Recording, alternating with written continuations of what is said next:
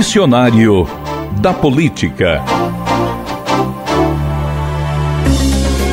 O que é OCDE? É a sigla que identifica a Organização para a Cooperação e Desenvolvimento Econômico. É uma instituição cujos países membros se dedicam a promover o bem-estar social. Para entrar na OCDE, onde estão os países ricos, é necessário seguir padrões internacionais em questões econômicas, financeiras, comerciais, sociais e também ambientais e garantir compromisso com o regime democrático. Nas reuniões, as nações trocam experiências sobre a atuação governamental em busca de uma estabilidade financeira e social. O Brasil tenta há muito tempo ingressar na OCDE, onde poderia levar vantagens para fazer negócios e atrair novos investimentos. A dificuldade para entrar decorre do nosso atraso em áreas fundamentais para o diálogo com o mundo, como a defesa e a garantia da preservação do meio ambiente.